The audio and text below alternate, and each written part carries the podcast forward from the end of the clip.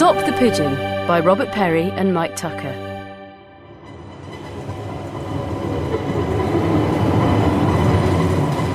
For an hour and a half, Joe Dakin had been stuck on the train, sweltering in the carriage.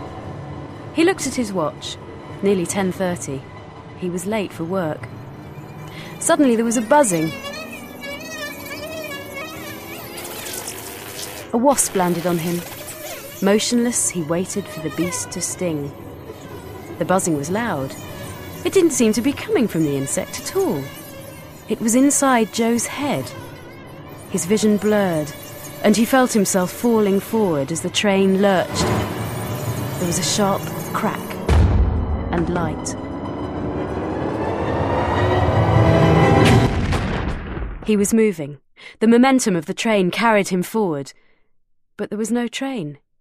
He crashed to the floor, skidding to a halt. Slowly, he opened his eyes and looked up. He was inside. In a house. He could see wood panelled walls, shuttered windows. He stayed motionless. What the hell was going on? An old woman was shuffling along the corridor ahead of him. Um, excuse me, but where am I? One minute I was on the train, and the next. He tailed off. The situation was ludicrous. Joe followed the woman into a room full of people. Old people. None of them could be under eighty. Slowly and painfully they all turned and twisted to look at him in silence. As they stared at him with terrible, anguished eyes, he felt a sudden surge of panic and fled down the dark corridors. Panting and breathless, he leaned against one of the panelled doors and rested his forehead on the cool wood. Immediately he pulled away. The door was humming, vibrating. He reached out for the handle. There was a sharp crack and light.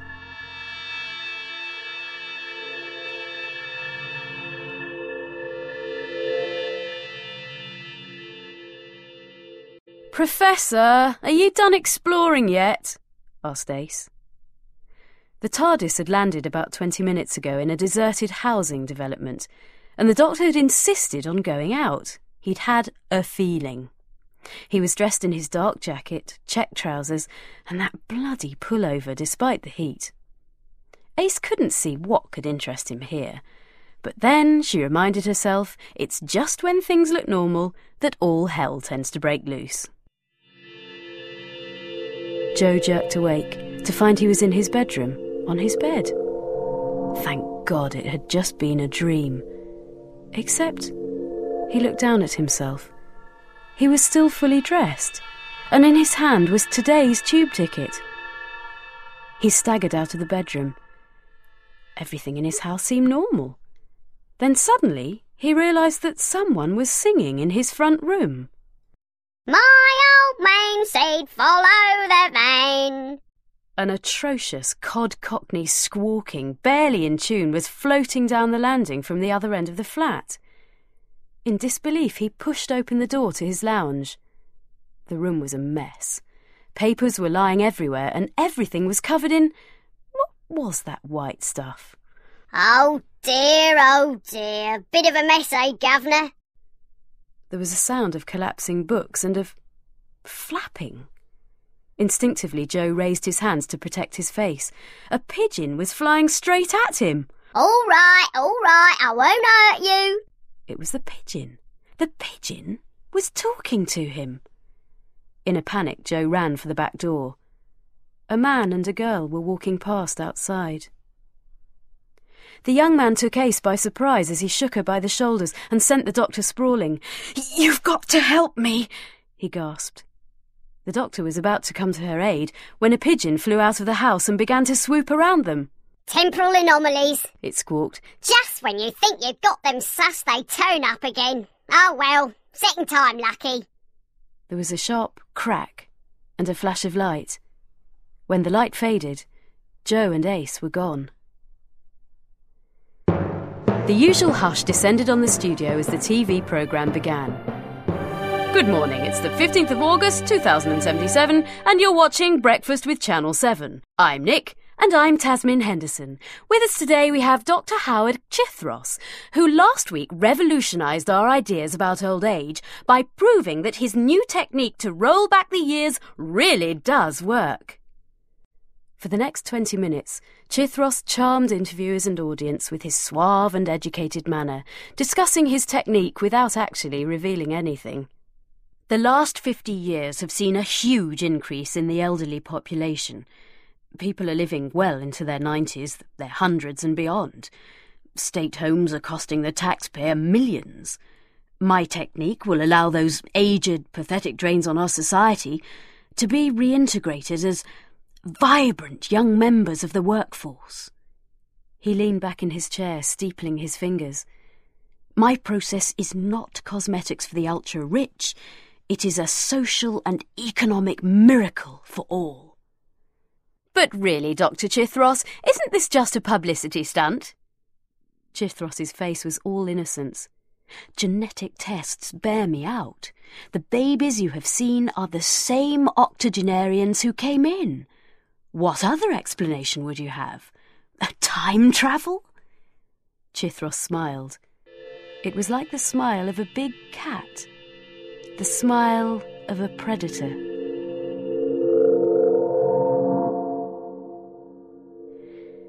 The pigeon settled onto a rock and regarded the doctor solemnly as he stamped about. Don't get yourself into a tizzy. What's done is done. The doctor bent down, his nose inches from the pigeon's beak. And have you any idea of what it is that you have done? My job? So there. Who are you to disagree? The doctor reached behind the pigeon's neck feathers and produced a business card with an elegant embossed design on it. He placed it on the ground. The pigeon looked at the card, cocking its head on one side. Oh, bugger.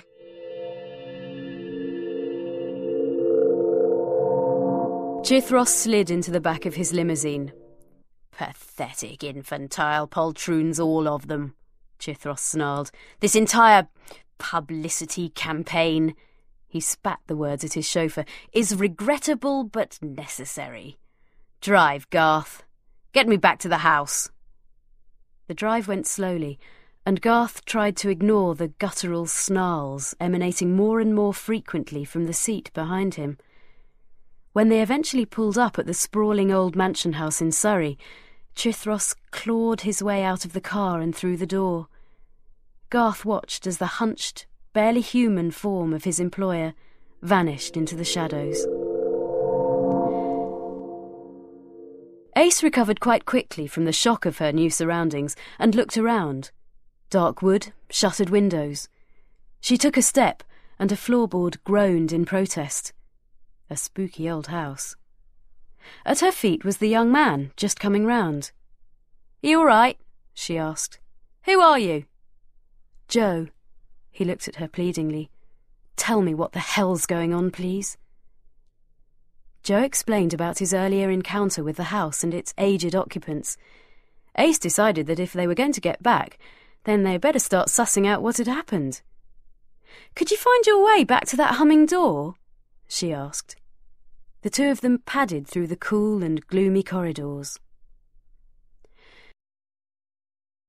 The doctor sat cross legged in the attic of Joe's flat, tinkering with a small, intricate piece of equipment on the floor in front of him, and occasionally shooting a venomous glance at the pigeon. Vergoans, a race of shape shifting, biomechanical symbiotes with an obsession for temporal tidiness. The Vergoans were excellent at discovering temporal anomalies and always tried to fix them. Badly, but with unbounded enthusiasm. The doctor sighed the temporal equivalent of cowboy builders. The pigeon had followed him back to the flat, where he had made himself a cup of tea and demanded an explanation. We're a survey team. We detected an anomaly here on Earth and came to investigate. We? We. I. Don't forget, I'm a Vergoan. Ship, pilot, probe. There are three of me. Well, us. It can get confusing at times. I know the problem said the doctor. There are thirteen of me. You're the probe, I take it. Yes. And you decided that assuming the form of a talking pigeon would be nicely inconspicuous. I was one of those little wasp things to begin with, but people kept trying to swipe me with newspapers. This is much better. They'd eventually found dozens of small scale anomalies here, the pigeon explained. Not much on the temporal scheme of things, just a few individuals displaced by 80 years or so. Joe had been the first of the anomalies to be fixed. Is this Gubbins? The pigeon nodded at the instrument at the doctor's feet. Time anchor. Holds the subject in a state of temporal stability. Fixes him in one time period. The tachyon field. I know how a time anchor works, thank you. The doctor's voice was icy, but I can't seem to activate this one. Course not. I'm jamming it. Well, kindly unjam it. No. The doctor closed his eyes and took a deep breath. Look, the girl that you transported belongs in this time period. By keeping her in the future, you're creating another anomaly. The pigeon scratched its head. Temporal paradoxes were never my strong point. I was never good on theory. The doctor suppressed an urge to throttle the little probe. Then perhaps you'd better introduce me to a member of your crew who is. Ah. The pigeon looked bashful. What do you mean, ah? asked the doctor. Perhaps I'd better just show you. The doctor stood in the middle of a small park, looking in despair at the tangle of vegetable, animal, and mineral that had once been the rest of the Vagoan symbiote. Trees crowded around the egg shaped hull of the ship, their branches plunging through the fuselage. The whole thing seemed to writhe and ripple. Inside, the doctor could see the pilot, motionless, rooted, quite literally, to his seat. What on earth have you three been doing? The pigeon fluttered onto his hat. We detected an anomaly on Melandra 4, landed to have a quick shufty, and discovered that Melandra 4 is in the midst of a major Krynoid infestation, full of intelligent carnivorous plants. The doctor covered his face with his hands. Yeah, got infected as soon as we landed. Auto repair kicked in immediately, but every time we tried to shapeshift, the Krynoid part fights back. The probe sighed. The doctor crossed to the tangle of machine and plant. He could see the surface shimmer as the battle for dominance raged at a cellular level. Mutation was met by countermutation, symbiote cells being changed to Krynoid cells and back again. The creature was using all its energy for the battle. He was amazed that the symbiote had ever made it from Melandra 4 to Earth. The strain must have completely unhinged it. Only the probe seemed unaffected. There was a squawk, and the doctor looked down at where the pigeon was trying to unwrap a discarded stick of chewing gum. Well, he corrected himself, relatively unaffected. If the Krynoid gained the upper hand, he had less time than he thought. Ace headed off down a darkened corridor, and Joe scurried after her. Where are we going? he asked her. Other side of the house. I got a good look at it from the outside, and I think we've been walking in circles around one wing. Let's try the other one. They turned into another hallway, and Joe gripped her shoulder. Listen. There was a humming, mechanical and regular, coming from the end of the hall. That's the noise I heard. Right, now we're getting somewhere. The two of them crept towards the sound. The insistent throbbing was beginning to give Ace a headache. That's the one. Joe indicated a heavy oak door. The vibrating door swung inwards, creaking alarmingly. The noise was deafening. The walls were lined with coffin like receptacles, each one holding a wizened ancient body. Tubes and cables snaked their way up the walls and across the ceiling to a huge complex of machinery that hung from the roof. Beneath the tangle of technology was a throne like chair on a raised dais. Thin tubes wound from ceiling to chair, coiling around the figure that sat in it. Suddenly and completely, the noise stopped, and the figure in the chair stood up. Joe stifled a scream as the eyes of the man raked across him, yellow and slitted, like a cat's. As he watched, they changed, becoming human now. Dark, smouldering with malevolence. The man transferred his gaze to Ace and smiled. Joe clung to her arm. You know him? Ace nodded. I'd refer to him as that bearded git, but I think he prefers to be called the Master. He walked around them in a slow circle, his eyes focused again on Joe. Report, number seven. Still holding her arm, Ace felt Joe suddenly go rigid. He was staring straight ahead. I. There was a flicker of movement in Joe's eyes. He seemed confused. I don't know. Twice now your time anchor has failed. I must know why. There was a bird. A pigeon. A pigeon. It talked. It mentioned temporal anomalies, and then she turned up. With a little man. The master turned again to Ace. Look, mate, I'm as much in the dark as you seem to be. He thought for a moment. Yes, he murmured. Yes, I believe you. However, I can't believe the same is true of your meddling friend, the doctor. He appeared to snap to a decision. Take her to the West Wing, he said to Joe. Restrain her. With you as my captive, the doctor will have to reveal his hand soon enough. Joe swung around in front of her and grabbed her other arm. His grip was painful now as he dragged her towards the door. So this is a TARDIS then? The quiet hum of the control room was punctuated by the insistent flapping of the pigeon's wings as it circled the doctor. Will you be quiet? The doctor snapped. I'm trying to locate the other time anchor. Why didn't you say so? I can tell you that. I sent your friend there, didn't I? It flapped over to the console and began pecking with breathless speed at a row of buttons. The doctor initiated the dematerialization sequence. Joe! Joe, you've got to listen to me, said Ace. They were locked in a small wood panelled room. The Master is controlling your mind. But why? Dr. Chithros, said Joe. He. I. What did you call him? Ace asked. I am number seven. My function is to carry out the Chithros program. Listen to me. You don't belong here. Your name is Joe. You live in a flat in Croydon, remember? Suddenly, Joe's breathing sounded strained and irregular. Memories struggled to surface. His expression seemed to clear, then he crumpled with sudden pain. Ace vaulted over Joe's slumped form, wrenched the door open, and bounded through. She ran for what seemed like forever. Then the sound of the TARDIS materializing stopped her. She swung around to see the familiar blue box wheezing into corporeal existence at the corridor's end. She ran forward as the door opened, and the doctor emerged, straightening his battered hat, the pigeon flapping excitedly round his head.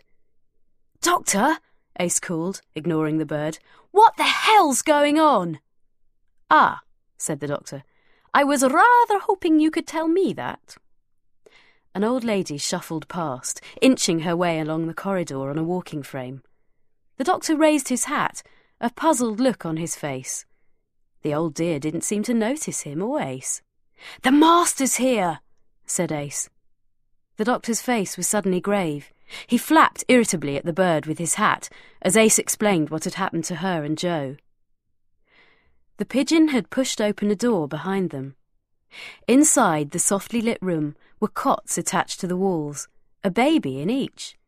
A drip feed tube was attached to each tiny figure. The doctor stepped through and walked across to the nearest infant. Sleeping, he murmured. Yes, but it's drugged, surely. Ace motioned to the pipe, which snaked into the baby's arm. The doctor examined the tube, testing its contents with his fingers and lips. Nutrients, the doctor said. The sort of thing you'd find in human milk, I suspect. We're eighty years ahead of your time, Ace. This is the way babies are fed. There's probably a mild sedative in there, but it's not harmful. But why would the master be running a creche? Or an old people's home, for that matter? I don't know, Ace, and it worries me. They moved further through the dark passageways. This is it, Professor. She pushed open the vibrating door to the room full of coffins. The doctor scuttled from one ancient body to another. They're barely alive he muttered to himself. There's nothing I can do for them. His eyes narrowed. This is obscene. Tutting to himself, he let his eyes follow the tubes and wires which cascaded down from the ceiling to the back of the throne, now empty, which sat at the room's centre. Typical of the master, he said. A grandiose design for a filthy machine. He's draining off certain vital fluids, enzymes, proteins, that sort of things, from these poor people. Presumably he's then feeding them to himself. He's ill. Doctor, his eyes, they were different for a while. You know how he was on the cheetah people's planet? The doctor remembered it well. The master had become little more than an animal. Yes, that would explain it. He's still infected by the cheetah virus. Presumably it's at quite an advanced stage now. The old people out there must be helping to keep it in check. But what about the babies? I don't know, Ace. His voice was strained. I just don't know. Well, look what we've got here. The pigeon cut in. The great granddaddy of them all. The bird was flapping around a huge black machine like a cylinder, narrower at the top than the bottom, which filled one of the room's corners. The doctor moved across to examine it. What's Tweety Pie on about? asked Ace. It's a time anchor, Ace. There's a much smaller one in our friend's flat in Croydon. This seems to be a central relay point for a large number of anchors. What is he up to? The door creaked open. The doctor and Ace spun around. Joe stood a little unsteadily in the doorway. The doctor scurried across the room, his hand extended. It's Joe, isn't it? I'm the doctor. I'm afraid we're all caught up in a rather tricky situation. He turned to Ace. And there's another problem, he said. An alien vegetable thing called a Krynoid. The master's not the only one fighting an infection. What? Sometimes the doctor made no sense at all to Ace. The question is, how do I deal with both? He began rummaging around in the capacious pockets of his jacket. I think, he muttered, I think I'd better try to bring all of our problems under one roof. He pulled out an old pocket watch, and then a second identical one. Ace, I'm going to have to ask you and Joe to do something rather dangerous. Ten minutes later, the doctor was crouched between two of the coffins. The pigeon sat on his knee, with the doctor's hand firmly clamped over its beak. The door opened, and a figure entered. The doctor smiled grimly. The master. He watched his old adversary making adjustments to the time anchor.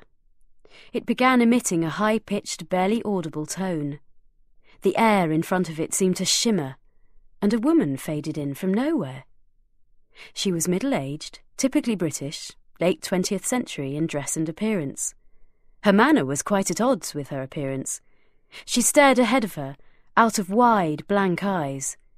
In her arms she held a baby. She stood motionless where she had appeared. Carry on, number twelve, the master purred. Without looking at him, the woman carried the baby to the door and out of the room. The master crossed to his throne like seat and keyed in something on a control panel.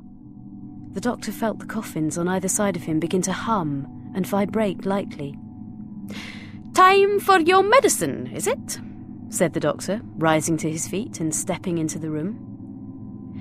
The master seemed to pause slightly before turning to face his old enemy, a warm smile beneath his dark beard. What are you doing here? asked the doctor acidly. Enjoying my retirement? the master offered hopefully. Like the poor souls in those coffins, the doctor spat. Is that what they thought they were coming here for? A quiet retirement? The master laughed genially. I've received no complaints, Doctor. Quite the contrary. I have a waiting list of several hundred people. They're clamouring to get in here. To be fed into that thing, countered the doctor. To be granted the wish of every man and woman, Doctor. To be given a fresh start. People fear death. They come here old, and I make them young again. That's preposterous, said the doctor. Even we Time Lords can't reverse the effects of aging. And yet they leave here as babes in arms, Doctor, ready to live their lives again. The most sophisticated DNA testing bears me out. This is more despicable than I thought, said the doctor. You're kidnapping them as babies and bringing them forward in time to cover for the fact that you're murdering them as old people. I'm providing a practical solution to the problems of the modern age. I'm giving hope to the hopeless. I'll have to stop you, of course, said the doctor. Of course, smiled the master. But when the doctor slipped into the futuristic throne, he tensed. Get out of there, doctor. The doctor began tinkering with the seat's controls. Doctor? He swung suddenly away from the little Time Lord. He was breathing fast. One thing you should know about my affliction, he said. Every day it becomes harder to combat, more difficult to control. The feral instinct becomes irresistible in times of stress. He swung back to face the doctor, his eyes blazing with feline malice. And you know how stressful my life is, doctor! He sprang at the doctor, his smile vicious now, saliva dripping from the corners of his mouth. His teeth were like needles. He swiped at the doctor with a paw, smacking him into the wall. Another blow followed instantly, sending him reeling across the room and into the wall. He's playing with me, thought the doctor, like a cat playing with a mouse. Perched on the edge of one of the coffins in which the old people lay so near to death, the pigeon hopped from leg to leg, flapping its wings occasionally. Keep your guard up! It piped to the doctor. Give him the old one too! The doctor shot the Virgoan a lightning glance. Its mental state seemed to be getting worse. He fingered his pocket watch. He only hoped the pigeon would know what to do when the time came, and that he'd bought Ace and Joe enough time. Look, we've got to get a move on, Ace said, studying the pocket watch. Fifteen minutes, the doctor said. We've got to get to the park. I don't understand any of this, Joe moaned. It's quite simple. We've got to get to the park and find this overgrown Brussels sprout. The professor reckons maybe he can use the master's equipment to separate it from the symbiote ship, and we've got to get it back there. In other words, we've got to get hold of it or rather you have, at the exact time when the doctor triggers the time anchor to pull you back into the future. Simple. You thick or what? Soon they reached the park. There, across the rolling lawn, was the dark, dense clump of trees, which appeared to be wrestling with itself. That had to be the Krynoid thing. Come on! Gingerly, Ace approached the edge of the trees. Through the tangle of trunks and branches, she could see a denser mass. Every so often, bright, metallic, almost crystalline spores would break through the green like an infestation before another green wave broke. She picked her way through the mass of trees and bushes which crowded around the thing, bending towards it, their branches hugging and merging with it. Joe was close behind. She drew the watch from her pocket. Less than a minute to go. Suddenly, a thick wall of bark and leaves pressed against her back. The whole grove seemed to be contracting. Suddenly, there was nowhere to go. The doctor was making his way on all fours between the coffins. He was exhausted, and he was bleeding. The master, what was left of the master, was patiently waiting for his prey to break cover. There was no time left. He had to act now. For Ace. For Joe. He had got as close as he could to the time anchor. The master had stalked him all the way. Everything was up to the bird. Now! he yelled. What? Oh, right you are, boss. It rose from its perch in a flurry of feathers and circled the room twice, at speed, before settling on the arm of the master's chair. Its feet danced over the chair's control pad. Lights flickered, and the machine started to buzz alarmingly. With an angry hiss, the master turned and loped across to his throne. His clawed hands were clumsy on the controls. The pigeon rose into the air. Perfect. The doctor rolled from under the coffin and ran across to the time anchor. There was no time for subtlety. He began frantically pressing buttons maximum spread, maximum power, and the machine hummed into life. Behind him, he heard the master growl. As the foliage closed in, Ace and Joe tumbled backwards, tripping over tree roots, falling headlong into the belly of the alien machine and its plant parasite. There was a sharp crack and a blinding, dizzying light. The air in the room started to shimmer and warp. His plan was working. People, the agents the master had sent back in time to steal the babies, were beginning to appear in the room. A portly man in a business suit, a policewoman. They stared about them in confusion. Half a dozen, more. They kept on appearing. The master stared at them, a look of fury twisting his now barely human features.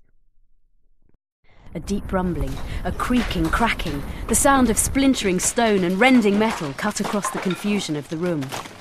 The entire outside wall of the lab buckled for a moment before exploding into fragments. In its place sat a seething mass of vegetable matter, entwined with flowing, crawling rivulets of metal.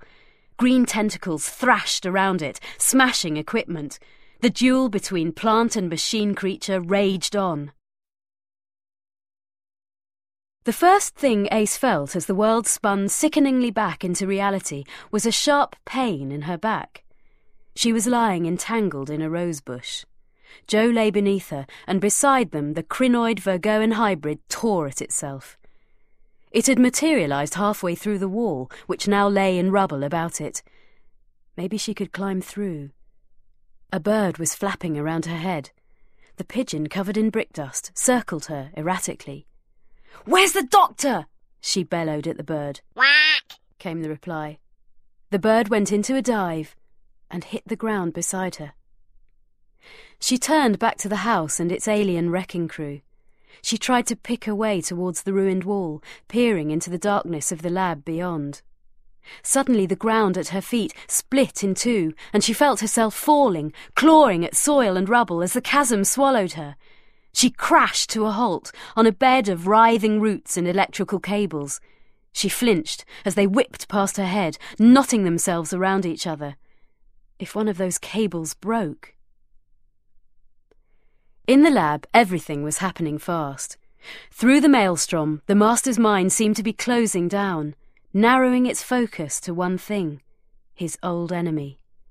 He launched himself through the air. The doctor tried to scurry for cover. A claw raked down his back, opening the cloth of his jacket, his jumper, his shirt, his skin, like a razor. The master crouched over the doctor, his long back arched, his face edged up to the doctor's own. There was nothing human left in that face. Wait! The doctor talked fast. Think about this. Look at yourself. How much longer before the beast takes over for good? Every time it gets stronger. You told me that. Will this be the last time? The creature seemed to hesitate. Its breath was hot and rank on the doctor's face. Its claws were inches from his throat. I know how much you want me dead, but think, is this what you've waited for for so long? This isn't revenge. It's just bestial. If you kill me like a savage animal, maybe the real you will never get back. Are you hearing me? Something other than mere bloodlust flickered through the dark slits of its eyes. Fight it, the doctor urged. With a snarl, it hurled itself back across the room, leaping over the Krynoid's thrashing tentacles with ease, bounding into the chair which sat at the centre of the feed mechanism. Its claws skidded on the controls. The machine throbbed into life. Fluid links filled and emptied. The coffins vibrated lightly. The doctor closed his eyes. Those poor doomed people. The master's chair was bathed in light. The doctor realized he had little time left. The battle raging between the two alien life forms was wrecking the lab. Coffins lay shattered, aged bodies spilling across the floor. Hypnotized men and women, yanked across eighty years, still shuffled about, dazed. The doctor saw a corpse in chauffeur's uniform engulfed in thrashing tendrils, and he turned away to the time anchor, taking in its complex operating mechanism. He began tentatively setting dials. Leave that alone, the master said levelly. In his hand was a gun, pointed at the doctor. There's no time for that. The Krynoid's getting the upper hand. You know as well as I do what a Krynoid infestation on Earth would mean. It would destroy all of us. If I can reprogram this thing, I can blast it out of existence. Think, man! The master hesitated for a moment, then put the gun inside his jacket. What are you trying to do? he said, stepping up to the machine. If I can reverse that. Yes, yes, the master said, punching buttons. They were working as one now, their rapid adjustments perfectly synchronized. Gradually, the battle in the lab began to ease off. There seemed nothing of the Virgoan symbiote left. Everything was green. The Krynoid had won. Ready? the doctor said. Ready, came the master's reply. Powering up. Ace bounded into the room. What are you doing? she shouted. The doctor closed his eyes briefly. Ace, he said, not now. Take cover. But what are you going to do? Blast this thing into the time vortex. No, you mustn't. She inserted herself between the doctor and the master. You mustn't! Get out of the way, girl, the master snapped, pushing her roughly. Now, doctor. No! Doctor! A new voice, booming yet soothing, reverberated around the wrecked room. We can assure you there is no need for that. We were ill. We are well again now. Both Time Lords looked around in confusion. This wasn't the voice of a Krynoid. Excuse me, said the doctor, but who. We are the Virgoan mission. But. We adapted, Doctor. As all life has ultimately to adapt. To survive. You've... We are a shape shifting species, as you know, Doctor. We merely had to discover how to transform ourselves into vegetable matter. We are sorry that it took us so long. So the Krynoid is. Absorbed, Doctor. Digested. The doctor was dumbstruck. You should see the pigeon, Ace grinned. Chattiest cheese plant I ever met. As ever, nobody noticed the master's departure until it was too late. He's too good at this sort of thing, said the doctor. We'll never catch him now. Besides, there were more important things to do. For a start, there's Joe, and the other people hypnotised to steal the babies to take care of. The master did a very thorough job, implanted false memories, sent them 80 years into the past. They have to be deprogrammed, reacclimatized to life in this century. He shook his head sadly. An awful lot of people have had a cruel trick played on them. The elderly victims of the master's dreadful process, for one, and their families. Many of them, I imagine, will already have taken babies from here, believing them to be their nearest and dearest. The kidnapped babies will have to go back, of course, and someone will have to tell those families that their loved ones have been murdered. It won't be a pretty business, but. The doctor looked at Ace. However painful, the truth must come out. This is an age of insecurity. People fear their own mortality like never before, the Master preyed on that. People are going to have to learn again to accept their own aging and death. Change can never be halted. The future will take care of itself. Ace smiled slightly. Even without you to fix things when they go wrong? Even without me, the doctor said, smiling. Though perhaps not without the Virgoans. They headed off to the TARDIS. Come on, let's get busy.